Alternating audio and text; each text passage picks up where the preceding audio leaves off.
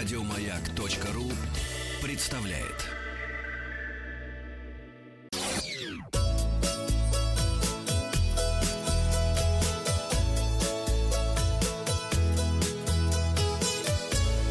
Роза ветров. Здравствуйте, с вами Павел Картаев, и это передача для любителей путешествовать. Сначала результаты опроса. Я спросил вас в пятницу, боитесь ли вы летать на самолете. Ответ «да» выбрали 40% слушателей, а большинство у нас бесстрашно перемещается по воздуху, таких 60%.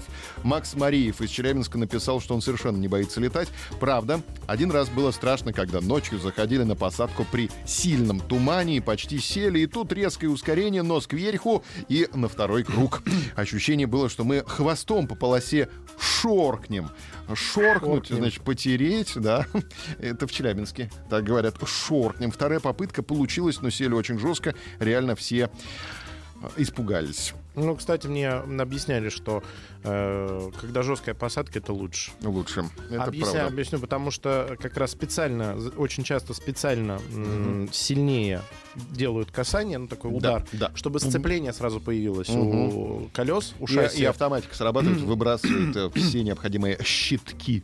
Ну да, то есть там все и срабатывает, и ты цепляешься за покрытие и оттормаживаешься лучше. Потому что мало коснуться угу. э, земли, да. надо еще оттормозиться. Чтобы пятно касания было побольше.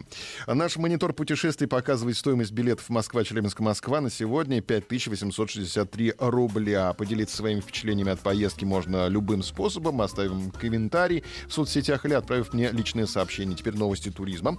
Эксперты рассказали, как сэкономить при покупке авиабилетов. Оказывается, мы совершаем ошибки по старинке, как наш дед покупал авиабилеты. Сейчас много изменилось. Итак, покупка авиабилетов по самому дешевому тарифу на самом деле ни к чему хорошему не приводит.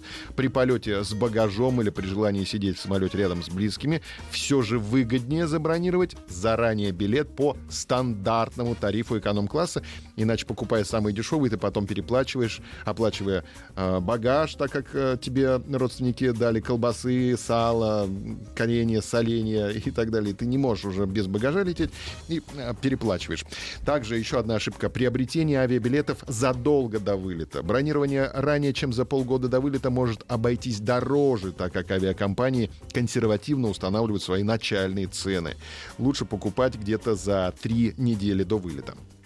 Отказ вылетать рано утром. Все говорят, не хочу, не буду. На самом деле 5 часов утра это самое выгодное время вылета. Путешественники могут максимально сэкономить, покупая билеты на рейс, вылетающий между 4 и 8 часами. И такси без пробок.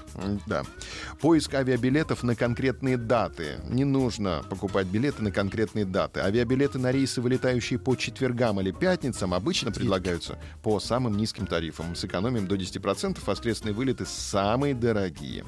Возвращение домой до выходных Многие стараются вернуться до выходных, но на многих направлениях, напротив, можно найти скидки, если возвращаться домой в субботу.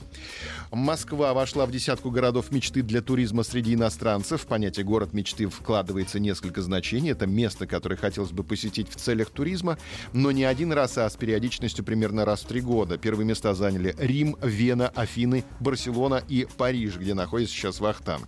Москва замкнула десятку, туристов останавливают объективные факторы и стереотипы типы. К первой группе относятся языковой барьер, информационная доступность, визовые ограничения, а также отсутствие лоукостеров. К стереотипам относится мнение, что туризм в Москве дорогой, этот город находится далеко, там небезопасно, но для большинства европейских туристов это близко. От Берлина до Москвы, например, 2,5 часа. Уровень безопасности в Москве выше, чем в большинстве других городов, что подтверждается другими авторитетными исследованиями и рейтингами в части дороговиз... дороговизны. Дорого... Дороговизны. Москва сейчас один из самых экономически привлекательных городов с точки зрения туризма.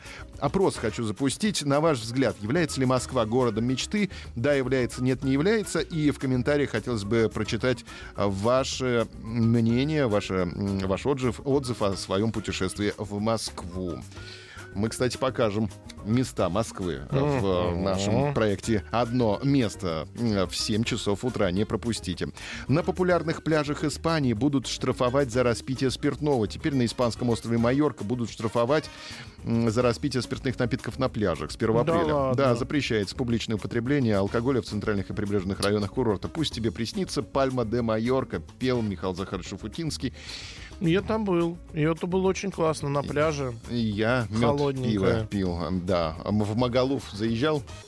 Это такая местная Ибица на Майорке. Не, Нет? мы же вокруг Ибицы чесали mm. на яхте. А, мы понятно. мало куда заезжали. Мы. Угу, ничего себе. Море, Ях... качка, шторм, поужинал, поспал, проснулся, дальше поплыл. Яхта чесы. Нарушение карается штрафом в 3000 евро. Помимо этого ресторанам и барам запрещено рекламировать алкоголь. На улицах и витринах акции на алкоголь также попали под запрет. Все эти меры применяются для борьбы с пьяными бородатыми туристами которые чешут на яхтах.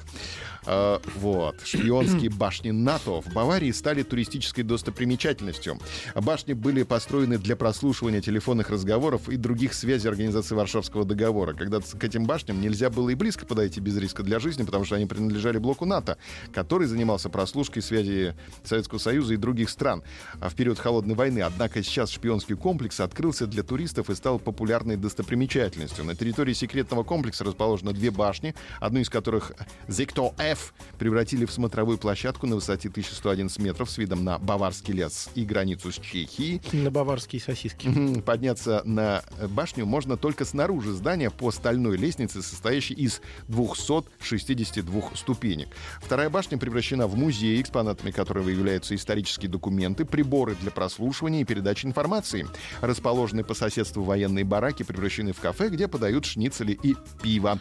Музей и смотровая площадка будут открыты с 10 до 16 в апреле и с 8 до 20 с мая по сентябрь. Стоимость билета 6 евро. Добраться до объекта можно от Вальдмюнхена на автобусе или во время двухчасовой пешей прогулки.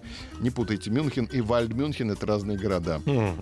Не забудьте пройти опрос в группе «Маяка ВКонтакте», что вы думаете о Москве, э, считаете ли Москву городом мечты, и поделитесь отзывом о своем путешествии в Москву. Результаты посмотрим завтра. В комментариях оставляйте свой отзыв о путешествии и подписывайтесь на подкаст «Роза ветров». А на сегодня у меня все.